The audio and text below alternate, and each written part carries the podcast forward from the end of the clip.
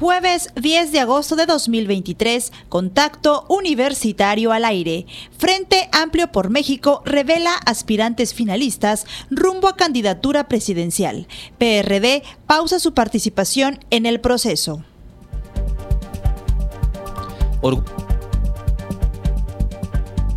a la nueva generación de jaguares de nivel licenciatura.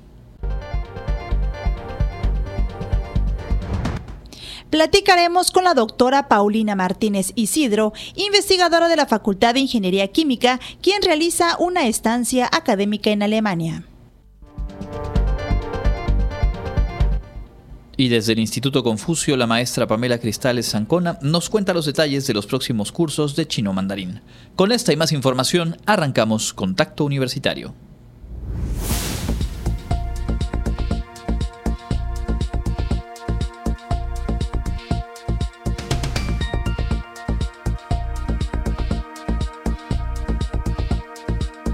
Contacto Universitario. Nuestro punto de encuentro con la información.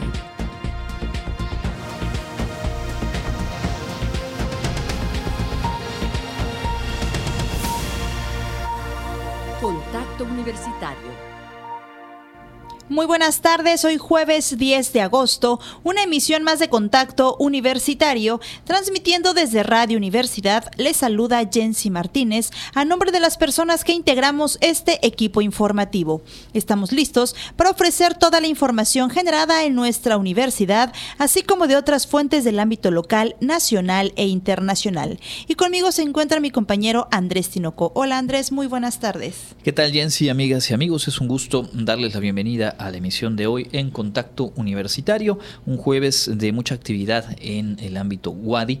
Estuvimos por la mañana, probablemente usted siguió nuestra transmisión a través de Radio Universidad, a través de nuestras redes sociales, del evento de bienvenida a la nueva generación de estudiantes de licenciatura en nuestra casa de estudios, un evento Jensi en el cual pues realmente era difícil no sentirse emocionadas, emocionados con la identidad eh, WADI, con el orgullo jaguar y finalmente pues creo que fue un éxito. Así es, Andrés, la verdad vivimos este día, esta mañana muy ambientados y la verdad nos tuvimos que poner a bailar.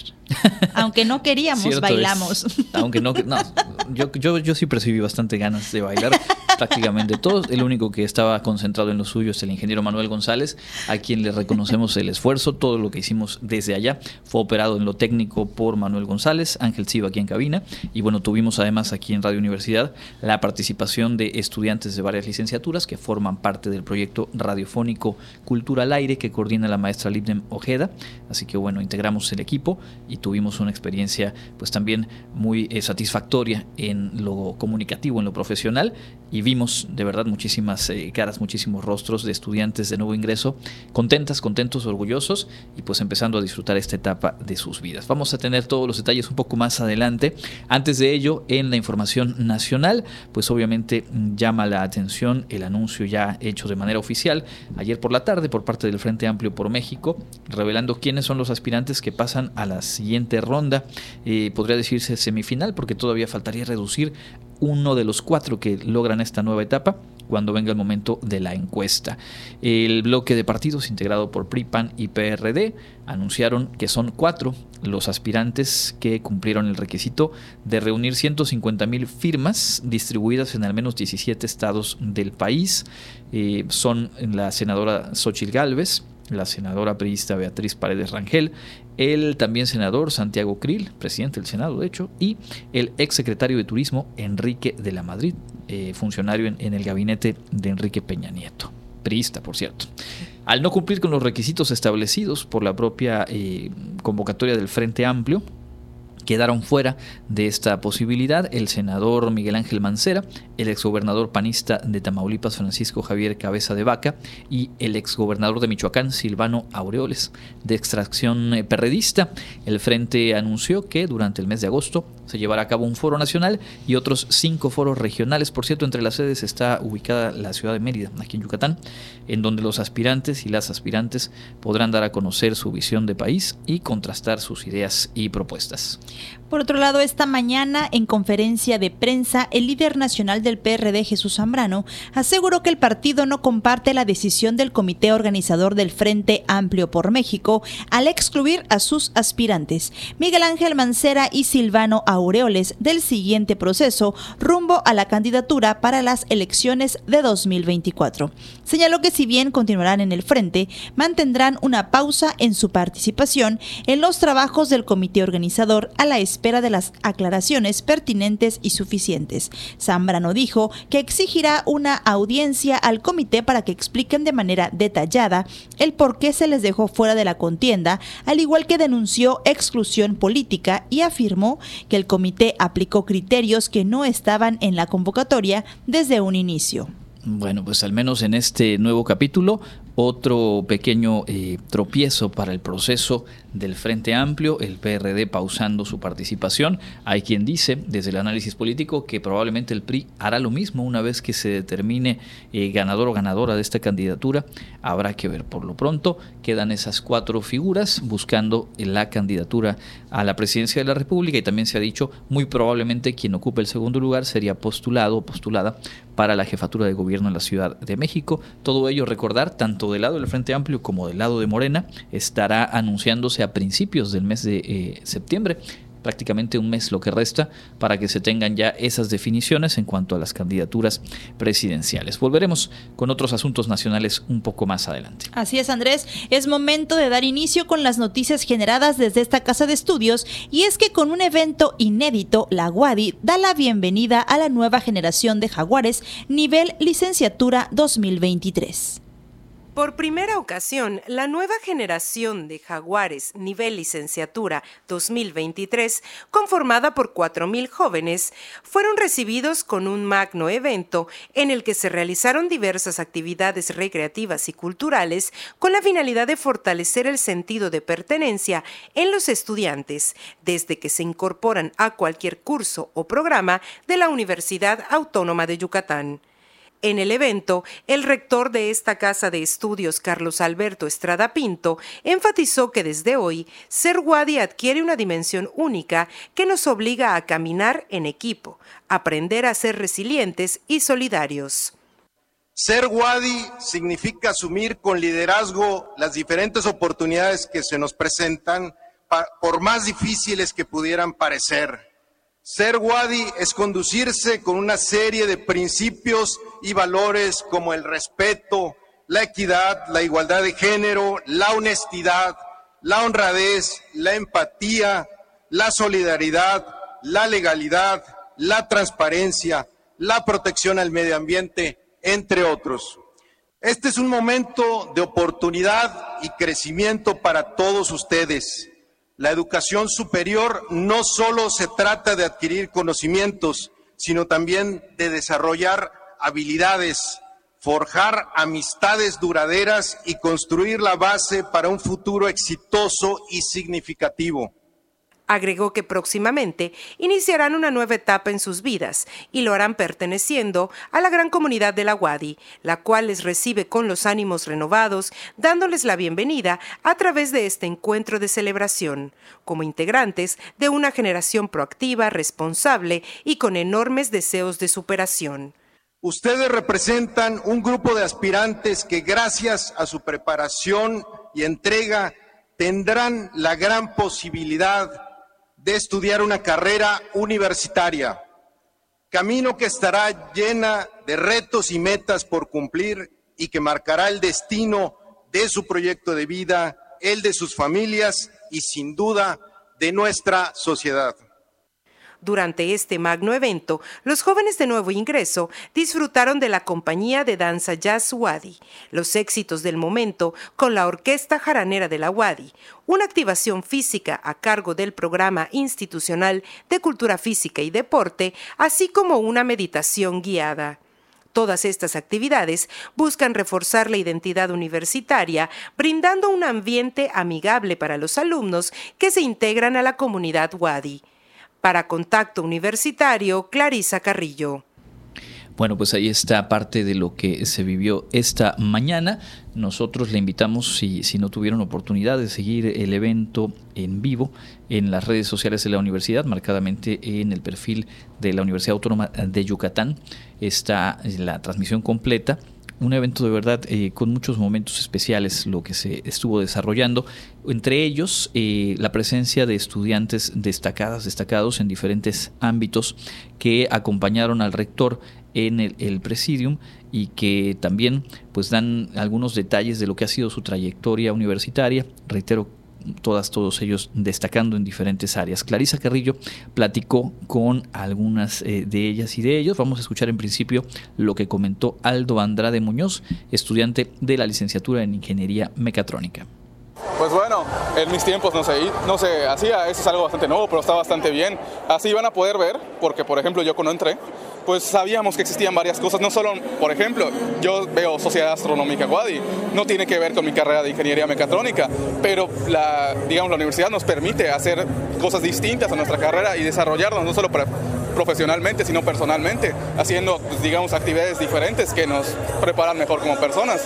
Y pues al, al fin y al cabo son actividades bastante interesantes y bastante útiles para la sociedad. También tenemos apuntes de Montserrat Vargas Jiménez de la licenciatura en Mercadotecnia y Negocios Internacionales. Eh, bueno, primero que nada es para mí un privilegio estar hoy aquí y ver cómo más de 4.000 alumnos ingresan a la Universidad Autónoma de Yucatán. Eh, formo parte de, los líderes eh, de la UADI y les damos la más cordial bienvenida. Espero sea una travesía muy interesante. Es un evento que la primera vez es, un evento que se realiza por primera vez, entonces bienvenidos a todos y qué orgullo que formen parte, así como yo, de la Universidad Autónoma de Yucatán. Orgullo Wadi, Luciencia y Verdad. Y en este evento de bienvenida también Clarisa Carrillo platicó con Obed Pot Cowo de la Facultad de Enfermería. Me parece un evento muy interesante, por así decirlo. Es la primera vez que se va a hacer a nivel universidad, ya que es el 101 aniversario, se está iniciando el centenario de la UADI. Con nosotros, este, los líderes universitarios, cada uno de nosotros ha tenido cierto logro en, durante todo lo que viene siendo la facultad. Y nosotros queremos darle la bienvenida muy cordial a cada uno de los jaguares nuevos que integrarán nuestra próxima facultad.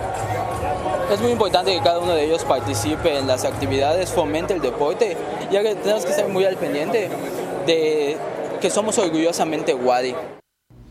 Y por último, vamos a escuchar lo que comentó Andrea Garma Fernández, estudiante de Ingeniería Mecatrónica. Opino que es un evento muy importante. En todos los 102 años de existencia de la universidad, pues nos había dado una bienvenida y me parece muy importante para los jóvenes recién eh, ingresados que conserven esta emoción y compartan la calidez y los logros que pueden lograr en esta universidad pues ahí está parte de lo que se vivió. Eh, decir que también platicábamos en la transmisión de Radio Universidad con estudiantes justo de nuevo ingreso y al final les pedimos a todas y a todos pues que le dijeran algo a sus familias y pues la constante fue la alegría la gratitud por el apoyo que les han brindado y pues también el entusiasmo de sentirse ya parte de la comunidad universitaria para los próximos cuatro o cinco años, así que éxito a todas y todos ellos. Vamos a redondear esta cobertura de la bienvenida a los eh, jaguares de nuevo ingreso, escuchando esta nota que preparó Jensi Martínez con algunos apuntes, algunos puntos de vista de directivas y directivos de nuestra universidad, quienes también fueron parte de este evento de bienvenida. El Poliforum Sabná del Complejo Deportivo Cuculcán fue el punto de reunión para el magno evento, la bienvenida nueva generación de jaguares, realizado por primera ocasión en la historia de la universidad. Durante el encuentro se dieron cita directivos y académicos, quienes externaron mensajes a los más de 4.000 jóvenes que estudiarán alguno de los 45 programas educativos que se imparten en la Universidad Autónoma de Yucatán. El rector de la UADI, Carlos Estrada Pinto, compartió su experiencia como estudiante de esta casa de estudios. Mi etapa en la Facultad de Ingeniería Química fue muy grata, tuve muy buenos maestros, con los cuales recuerdo con mucho cariño y que bueno, finalmente me marcaron para toda mi vida. Así que pues la verdad es que es una etapa maravillosa la que yo tuve aquí en el paso de la universidad y me siento muy orgulloso de ser egresado de la UADI. Estamos aquí para apoyarles, que pongan mucho empeño, mucho de su parte para lograr sus sueños, sus metas y que pues nos estaremos viendo en las ceremonias de graduación en cuatro o cinco años. Por su parte, la secretaria general Celia Rosado Avilés destacó el objetivo de esta gran celebración organizada para los jóvenes de nuevo ingreso a licenciatura. Pues estamos muy contentos porque tenemos la oportunidad hoy día de estar reunidos con 3.000 jóvenes, poco más o menos, que ingresan a la Universidad Autónoma de Yucatán y que este evento va a ser en verdad su día de bienvenida. Es decir, aquí van a conocer a los compañeros de sus generaciones, a los compañeros de sus programas educativos que entran como ellos y todo esto es la conclusión de un proceso largo, de un proceso donde los estudiantes tuvieron que poner mucha dedicación y es momento de celebrar. Es decir, casi por un año entero ellos tuvieron que seguir un proceso de decisión de qué programa educativo quiero cursar, a qué me quiero dedicar en esta vida, investigar sobre ello y luego ir etapa por etapa cumpliendo todos los pasos del proceso de admisión. ¿no? En su turno, la directora general de Desarrollo Académico, Marcela Zamudio Maya, les brindó un mensaje a los nuevos jaguares. El mensaje que me gustaría darles es que disfruten este momento, el día de hoy, se entusiasmen para lo que viene en su vida y pues disfrútenlo. O sea, vienen cuatro o cinco años de, de formación, pero van a vivir momentos pues a veces un poco difíciles pero, pero siempre estaremos acompañándolos y creo que su futuro pues, depende mucho de ustedes. Para Contacto Universitario, Jensi Martínez.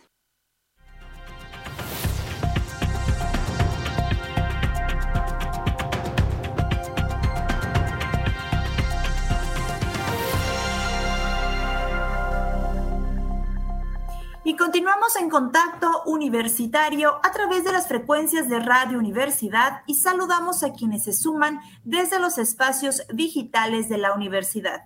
Ya estamos en nuestro espacio de entrevista y el día de hoy nos acompañan la doctora Paulina Martínez Isidro. Ella es académica e investigadora de la Facultad de Ingeniería Química de la UADI. Doctora, muy buenas tardes y bienvenida. Platíquenos, ¿qué es lo que está usted realizando ahí en la Universidad de Kassel?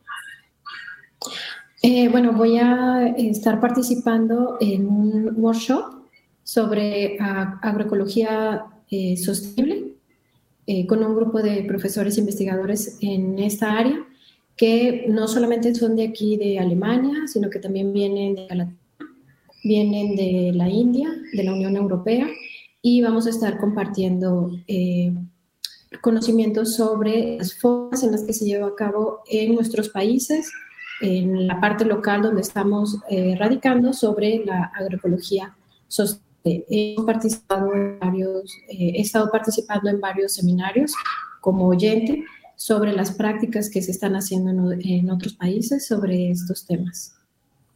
¿Cómo ha sido la experiencia de ser parte de estas investigaciones en Alemania? ha sido enriquecedor, eh, sobre todo porque eh, la investigación aquí es de un alto nivel académico, eh, donde la Universidad de Kassel cuenta con presupuesto para, para la investigación sobre este tipo de agroecología.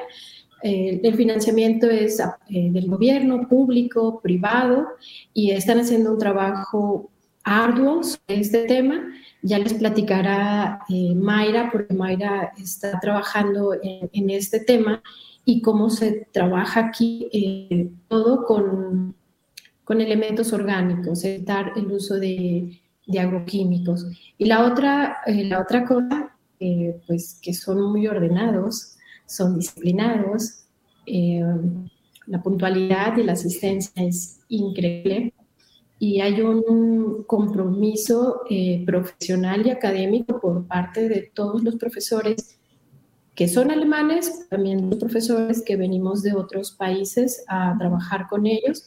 Se, uno tiene que aquí y creo que es un gran aprendizaje eh, este tipo de convivencia con ellos porque, bueno, también te das cuenta que el trabajo que tú estás haciendo, eh, ellos los quieren aplicar aquí y que en, otras partes como la India eh, también están resaltando sobre estos temas de agroecología. Y justo de eso ustedes están trabajando sobre este tema de agroecología sostenible. Y sobre este tema, doctora, ¿cuáles serían los beneficios y cómo podemos aplicarla en especial en México y en su caso, en este caso en Yucatán? Bueno, eh, aquí en, eh, en, Alemania están llevando una investigación, una inversión considerable en innovación y desarrollo en agroecología orgánica sin el uso de agroquímicos, eh, recuperación del suelo, eh, materia orgánica, mantener la humedad y con el uso de microorganismos.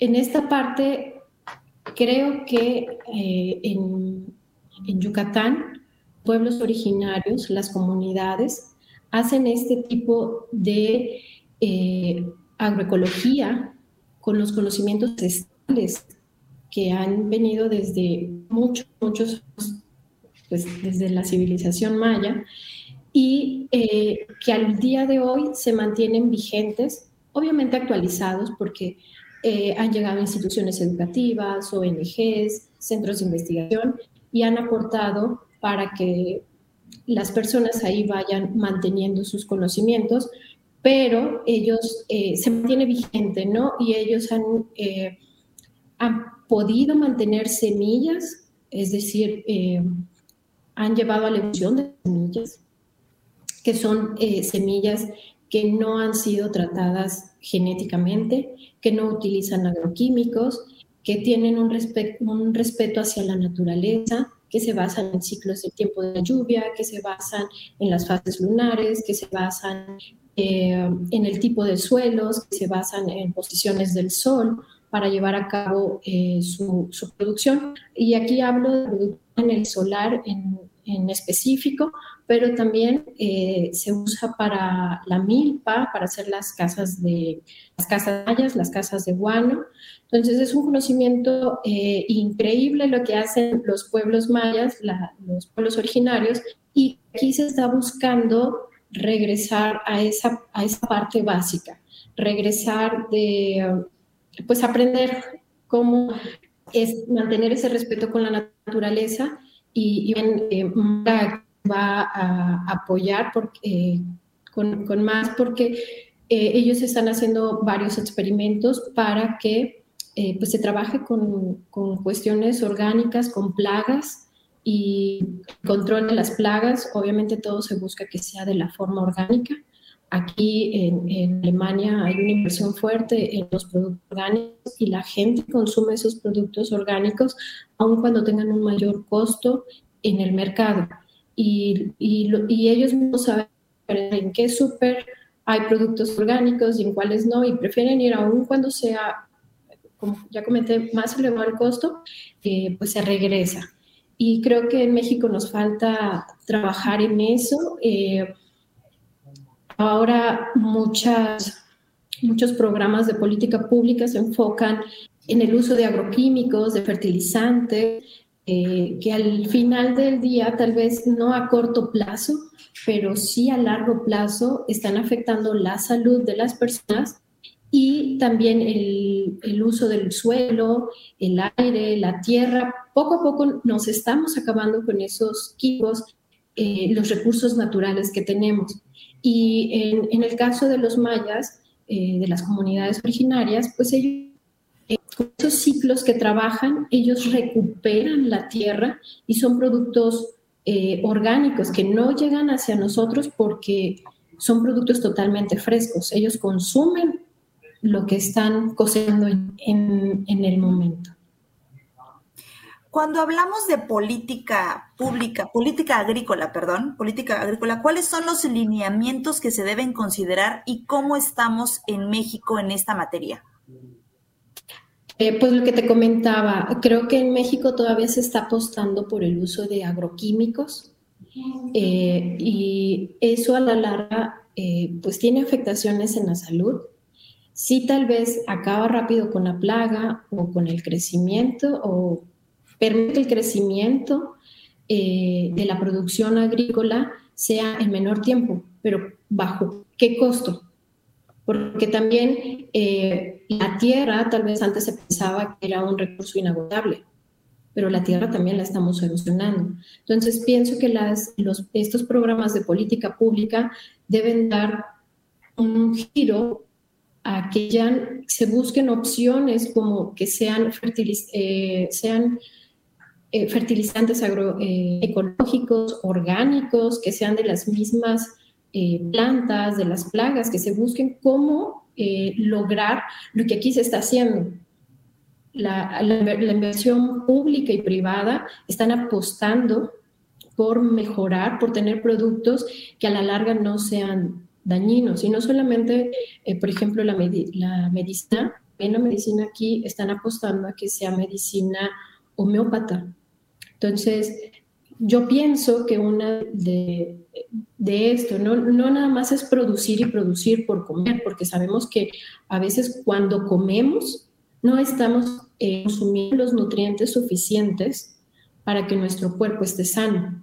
Entonces, no es cantidad, sino es la calidad de la producción.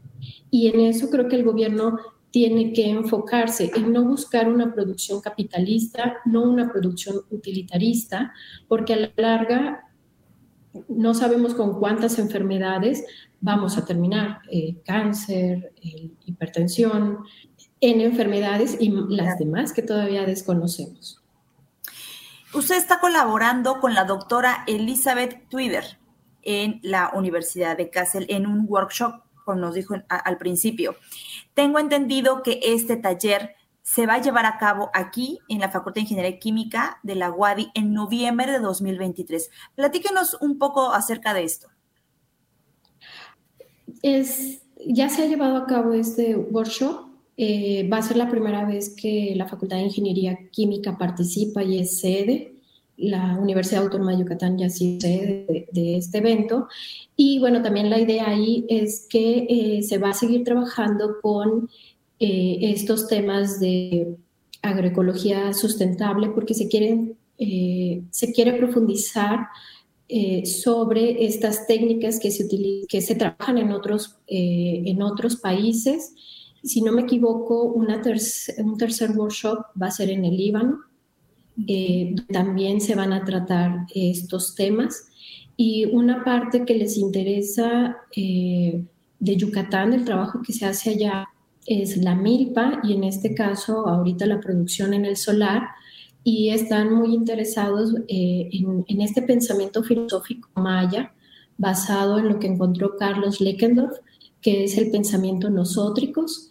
Y bueno, este pensamiento filosófico que también lo desarrolló eh, Hernández M eh, en diversos trabajos.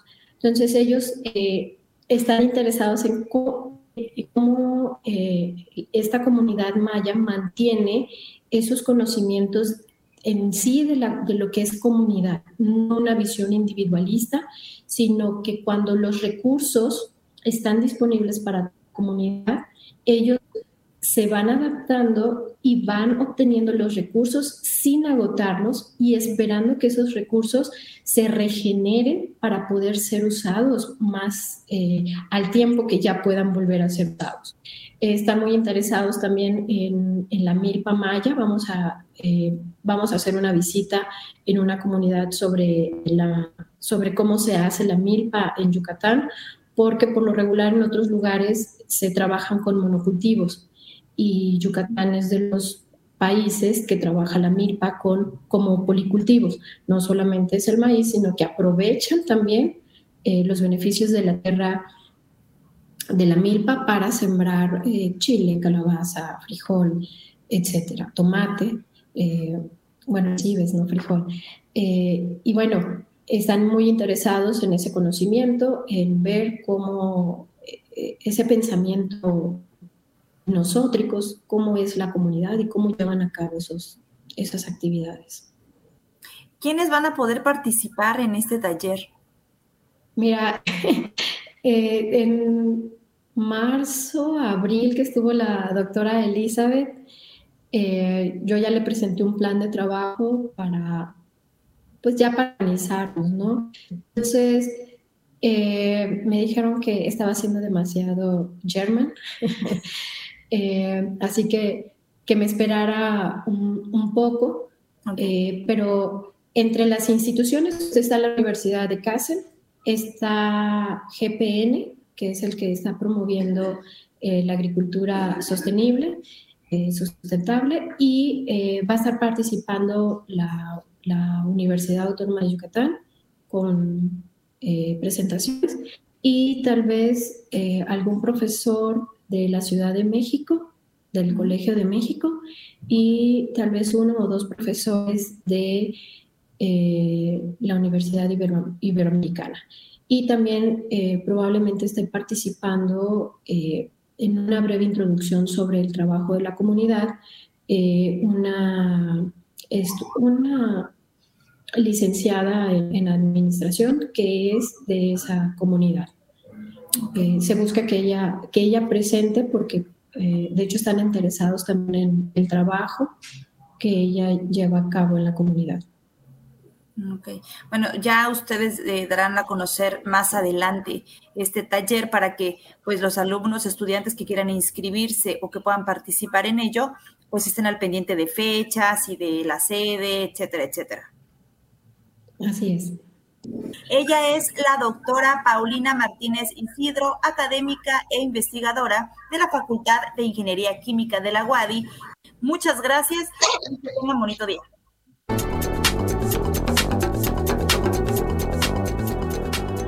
El Comité Institucional para la Atención de Fenómenos Meteorológicos Extremos de la UADI informa que este jueves 10 de agosto tenemos un ambiente muy caluroso con cielo de despejado a medio nublado. La máxima temperatura estará en 39 grados Celsius y la temperatura mínima será de 23 grados en el amanecer de mañana viernes.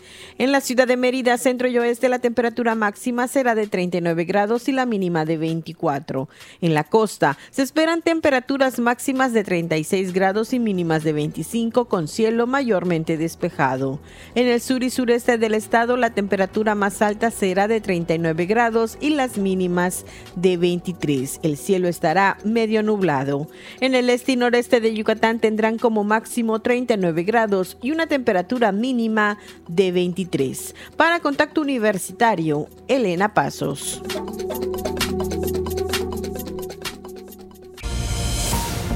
Entra en contacto 99 99 24 92 14 y WhatsApp 99 99 00 22 22. 14 horas con 36 minutos, de vuelta ya en contacto universitario. Gracias por estar en sintonía. Un poco más adelante tendremos lo más destacado de la información internacional. Por supuesto, también tendremos la agenda universitaria. Antes de ello, comentarles que en la información de política nacional, hoy el presidente López Obrador dio a conocer la carta que dirigió al juez que le ordenó frenar sus expresiones en contra de Xochitl Gálvez, aspirante a la candidatura presidencial por el frente opositor. El mandatario federal leyó la carta en la cual expresa, no tengo duda que usted actúa como juez de consigna, me refiero a su resolución promovida por los abogados de Claudio X González y su pandilla a favor de la señora Xochitl Galvez. Usted, señor juez, dice la carta que le envió el presidente López Obrador, me ordena así como a la Secretaría de Hacienda, al SAT, a la Unidad de Inteligencia Financiera y a la Comisión Nacional Bancaria y de Valores, callar censurar información que debe ser pública. López Obrador afirmó que es el juez Martín Santos Pérez el que se conduce con malicia efectiva, pues se dedica a proteger delincuentes y decisiones de grupos de intereses creados que afectan el interés público y dañan al pueblo. Un capítulo más de esta ya larga cadena de encuentros y de declaraciones en conflicto entre Xochitl Galvez cuando aún era precandidata a la jefatura de la Ciudad de México, cuando vino todo aquel tema del amparo para ejercer un derecho de réplica en la conferencia matutina, se le niega el acceso, a partir de ahí viene eh, pues toda una eh, campaña mediática en la cual se empieza a hablar de la posibilidad de que sus aspiraciones cambiaran de la jefatura de gobierno de la capital del país hacia la presidencia de la República. Se hace esto efectivo y pues no ha habido momento en el cual no haya un cruce de, declaraciones, el presidente señalando diferentes asuntos, la respuesta generalmente dinámica, ágil por parte de Xochitl Galvez y eh, evidentemente también ahora eh, pues entrando en juego la resolución del eh, Poder Judicial, la contrarrespuesta del presidente que ha dicho que impugnará y bueno, todo esto continúa su marcha, es una realidad que los reflectores que se han colocado sobre la figura de Xochitl Galvez empezaron a voltear, empezaron a enfocarla justo a partir de esta polémica en la cual el propio presidente la mantuvo en la picota, como se dice. A partir de ahí, todo lo que ha venido habrá que ver si todo eh, se resuelve, como muchas y muchos opinan, con la candidatura efectiva de Xochitl Gálvez a la presidencia, pues cuál será el potencial, cuál será la fortaleza, la solidez de esa candidatura, porque pudiera eh, leerse la actitud del presidente combativo sobre ella en particular, pues que probablemente en su cálculo eh, espera que no sea una candidatura tan sólida y por lo tanto eh, pues haya también este interés de mantenerla vigente, de que ese sea el perfil por el cual se decante el bloque opositor y después ir a una contienda en la cual pueda eh, Morena y su bloque de aliados mantener el poder. Todo esto está por definirse, como decíamos más temprano, a inicios del próximo mes de ambos lados del tablero político se estará anunciando a quién será la candidata o el candidato en cada caso y a partir de ahí habrá que observar cuando menos qué hace Movimiento Ciudadano, qué ocurre con el PRD, el PRI y el PAN, si se mantienen en alianza o no, si por ahí hay alguna postulación eh, de parte de ellos fuera de la alianza y también se habla de la posibilidad de que un personaje como Eduardo Verástegui pudiese lanzarse como candidato independiente representando a un ala mucho más conservadora una derecha mucho más recalcitrante y que pues también han estado moviendo piezas y haciendo labor política en los últimos meses. Todo ello pendiente por definirse. En un momento más tendremos eh, la información internacional. Antes de ello, escuchemos como cada tarde lo que nos ha preparado Elena Pasos en la información local. En información local, el Centro Histórico de Mérida, Yucatán, tiene el potencial para ser merecedor del reconocimiento de Patrimonio Cultural de la Humanidad que otorga la Organización de las Naciones Unidas para la Educación, la Ciencia y la Cultura, afirmó el vicepresidente del Grupo de Ciudades Patrimonio de la Humanidad, Antonio Rodríguez Osuna. El también alcalde de Mérida, España, visitó Yucatán y recordó que este nombramiento solo lo tienen 35 sitios en México, de los cuales dos son del estado, las zonas arqueológicas de Chichen Itza y Uxmal y los sitios de la ruta PUC. Durante su visita se reunió con el alcalde Renan Barrera Concha para cerrar acuerdos y mantener viva la relación de Mérida, España, con la de Yucatán y la de Venezuela. También destacó la labor de la plataforma empresarial de las Méridas del mundo, la cual ha mantenido vivo el vínculo entre las tres ciudades. La temporada de pesca de langosta lleva 40 días, pero el precio del kilo del crustáceo no mejora. Mariano Canul Huicap, presidente de la Federación Regional de Cooperativas Pesqueras de Centro y Poniente de Yucatán, dijo que hay buena pesca de langosta, pero el kilo se paga a 400 pesos. Recordó que la temporada de pesca de langosta abarca del 1 de julio al último día de febrero informó que las embarcaciones retornaron de su primer viaje con un promedio de 1.500 kilos de langosta que capturaron en la zona del arrecife Alacranes, ubicado según el INEGI a 130 kilómetros al norte de Progreso. Esta semana agregó, los barcos retornan de su segundo viaje con entre 800 y 1000 kilos del crustáceo. Es normal siempre, en cada temporada va disminuyendo la captura que se hace mediante buceo y cuando se inician los nortes, los barcos que usan trampas son los que obtienen buena pesca porque hay mucho movimiento en el fondo del mar. Trece barcos pescan langosta mediante el buceo y 12 con trampas, precisó. Asimismo, Canul Huicap afirmó que lo que afecta a la temporada de langosta es el precio bajo. Para Contacto Universitario, Elena Pasos. Y continuando con más información, la Secretaría de Gobernación anunció un acuerdo para la compra de la marca mexicana de aviación, luego de 13 años en los que miles de trabajadores sostuvieron su lucha para lograr la indemnización que por ley les correspondía. La titular de la CEGOP, Luisa María Alcalde Luján, informó que el acuerdo se estableció el miércoles por un monto de 815 millones de pesos en beneficio de más de 7 mil trabajadores.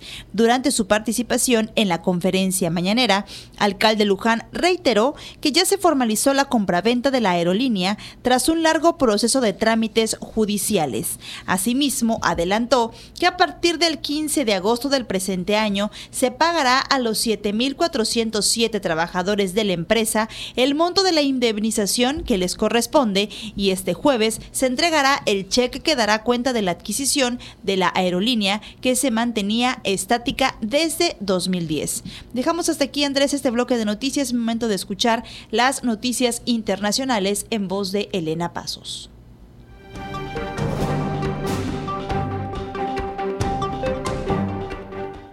En el ámbito internacional, drones ucranianos hostigaron la península de Crimea y obligaron a cerrar dos aeropuertos en el sur de Moscú, mientras ambos bandos siguen acelerando sus contraofensivas en los frentes sur y noreste. Así lo informó el Ministerio de Defensa de Rusia. Según el comunicado, dos drones que se dirigían a la capital rusa fueron destruidos y el ataque contra Sebastopol, puerto de la flota rusa del Mar Negro, la defensa antiaérea rusa derribó dos drones y otros nueve fueron detenidos con medios de lucha radioelectrónica. Los ataques a la capital rusa que se tornan cada vez más frecuentes y acercan la guerra al corazón de Rusia obligaron a cerrar durante más de dos horas los aeropuertos. Ucrania, que ha guardado silencio al respecto, denunció ataques rusos que activaron las alarmas aéreas en la madrugada, con el lanzamiento de 10 drones kamikaze iraníes, de los que 7 fueron derribados. El estadounidense Instituto de Estudios de la Guerra constató intensos combates en el flanco sur de la ciudad oriental de Bakhmut, donde las fuerzas ucranianas no lograron avances. Por su parte, el Ministerio de Defensa ruso informó de mejoras de las posiciones rusas en la zona de Kupiansk, noreste, y rechazaron una treintena de ataques ucranianos en diversos sectores de la línea del frente, ocasionando cerca de 700 bajas a los ucranianos, una situación que obligó a las autoridades ucranianas a anunciar este jueves el comienzo de la evacuación forzosa de la población de 37 localidades de distrito de Kupiansk, próximas a la zona de los combates. बातें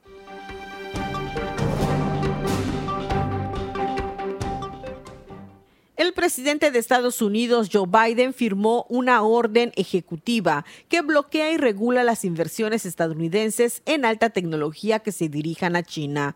De acuerdo con la orden, las empresas de Estados Unidos no podrán invertir libremente en el extranjero en tecnologías avanzadas como la inteligencia artificial y la computación cuántica, si implican a países problemáticos y citó a China, informó el Departamento del Tesoro en un comunicado. La decisión derivada de una orden ejecutiva del presidente Joe Biden busca defender la seguridad nacional estadounidense protegiendo tecnologías críticas para la próxima generación de innovaciones militares. La orden ejecutiva de Biden designa a China como un país de interés y limita las inversiones estadounidenses en tres categorías de tecnologías de seguridad nacional, semiconductores y microelectrónicos, tecnologías de información cuántica y ciertos sistemas de inteligencia inteligencia artificial. De acuerdo con el Departamento del Tesoro de Estados Unidos, se espera que las reglas entren en vigor luego de un periodo de comentarios de 45 días. Para Contacto Universitario, Elena Pasos.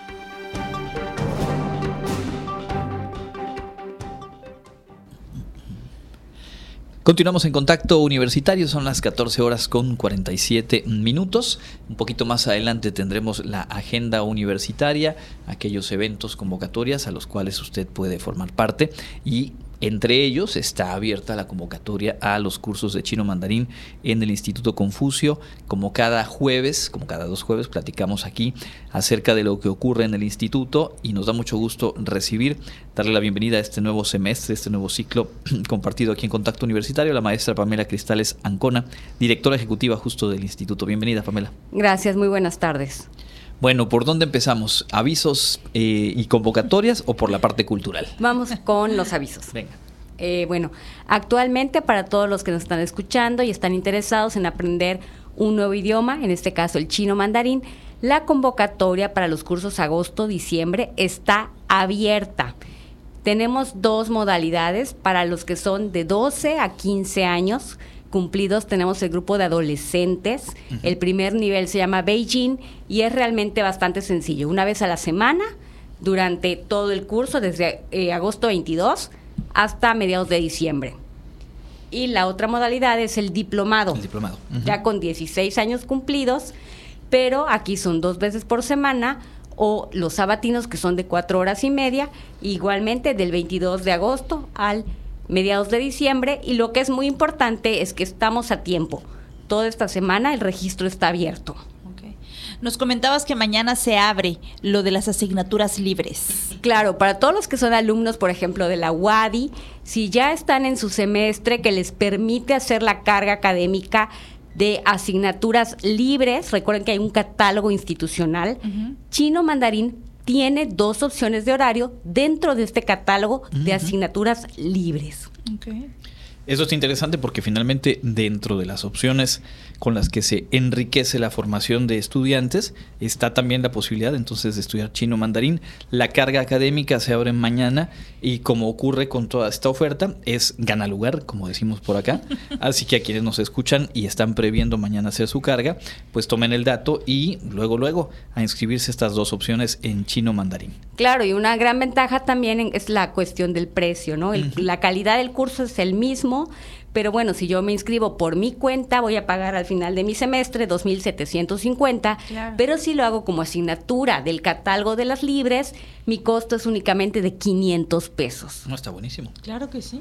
Entonces, estudiantes de licenciatura, cualquier licenciatura de la UADI. Cualquier licenciatura que les permita su plan de estudio, que actualmente trabajamos con casi todas las facultades, pueden ver si tienen esa opción de cargar chino mandarín.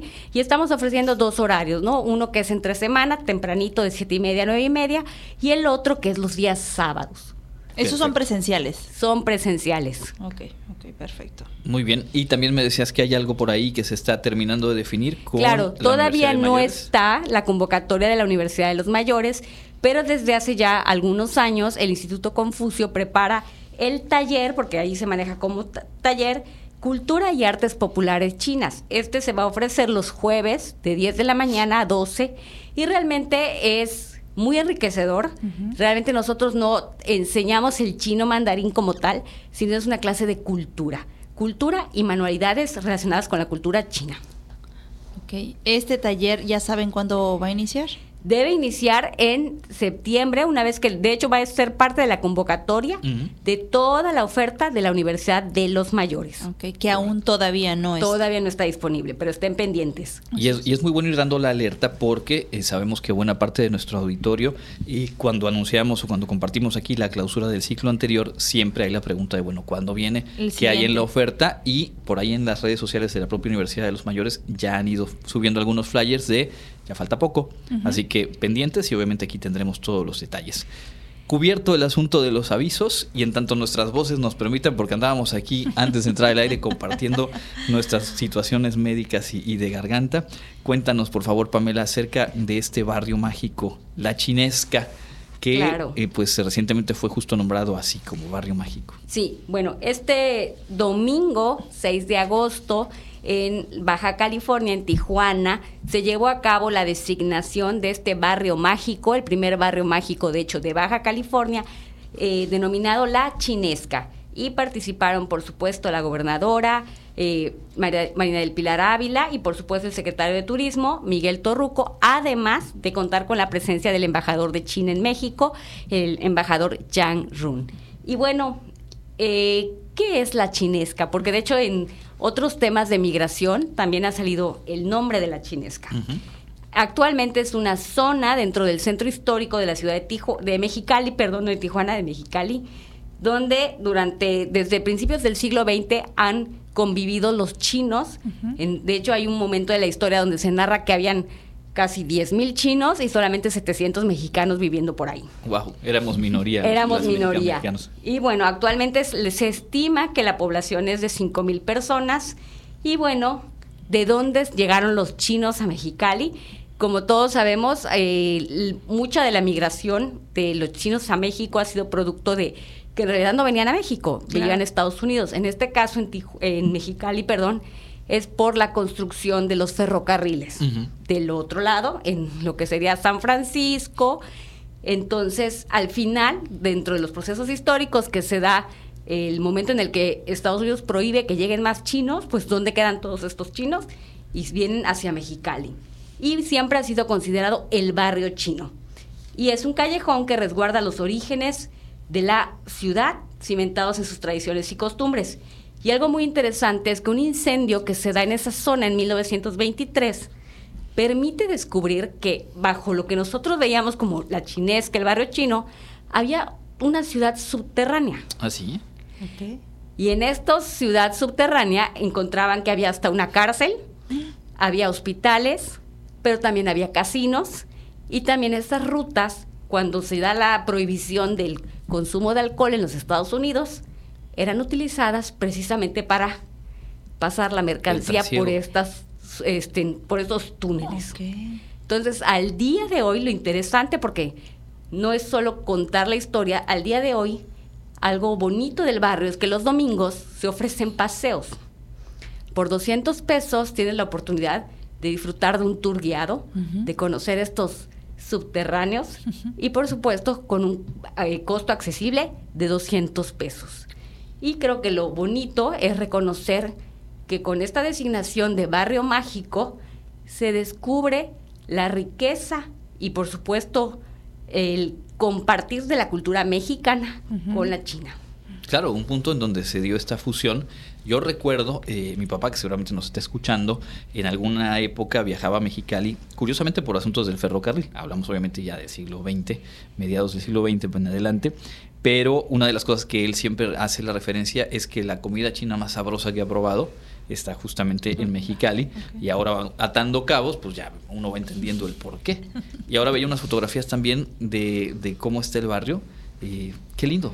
Finalmente está ahí la presencia china totalmente en la punta superior occidental de México. Sí, y, y hablando de la comida, es lo que se menciona también, que es la comida más, la comida china más famosa está en Mexicali, que existen más de 300 restaurantes chinos y donde se ha hecho de una forma muy común ver la unión de nuestras culturas. ¿Por qué? Porque se sirve comida asiática, pero siempre acompañada o con ese toque de chile, de picante, que no es tradicional de los chinos, pero sí de nosotros los mexicanos. Claro y mencionan que también se sirven esas eh, tazones de salsas para que, bueno, el que gusta de comer picante también se lo pueda agregar. Y pues también hay, por la parte de que están cerca de Estados Unidos y esas costumbres de que venían, se sirve de todo, ¿no? O sea, lo mismo te comes una hamburguesa, un taco, o pides un chow mein o un suey ahí. Entonces creo que es algo muy interesante.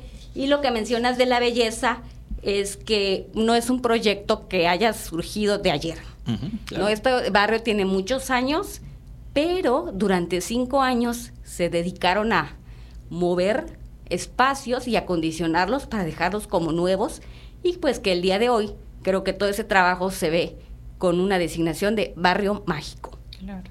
Híjole, Jensi, nosotros que decíamos antes de empezar el noticiero que ya teníamos un poco de hambre. ¿Con ahorita esto? con bueno. Ya, nos vamos a tener que ir a comer comida china, terminando. Eh, pues algo más que quieras agregar, Pamela.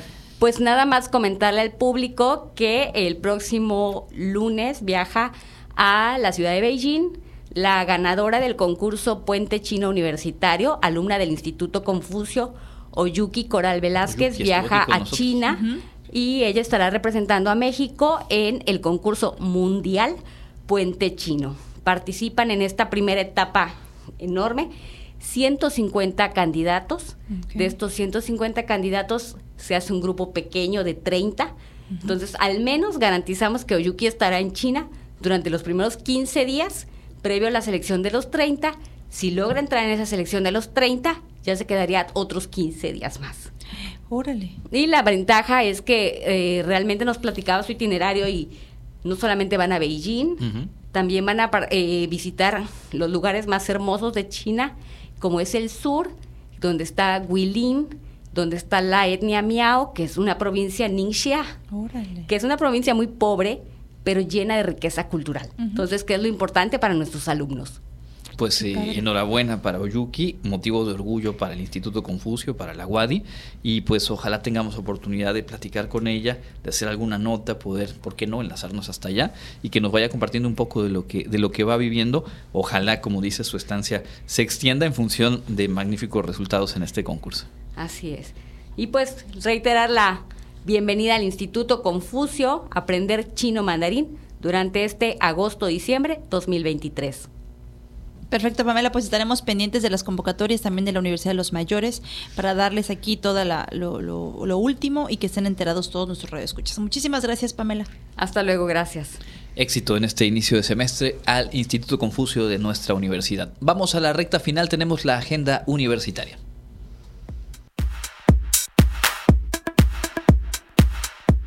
Amigos, enseguida les presento las próximas actividades de nuestra Universidad Autónoma de Yucatán.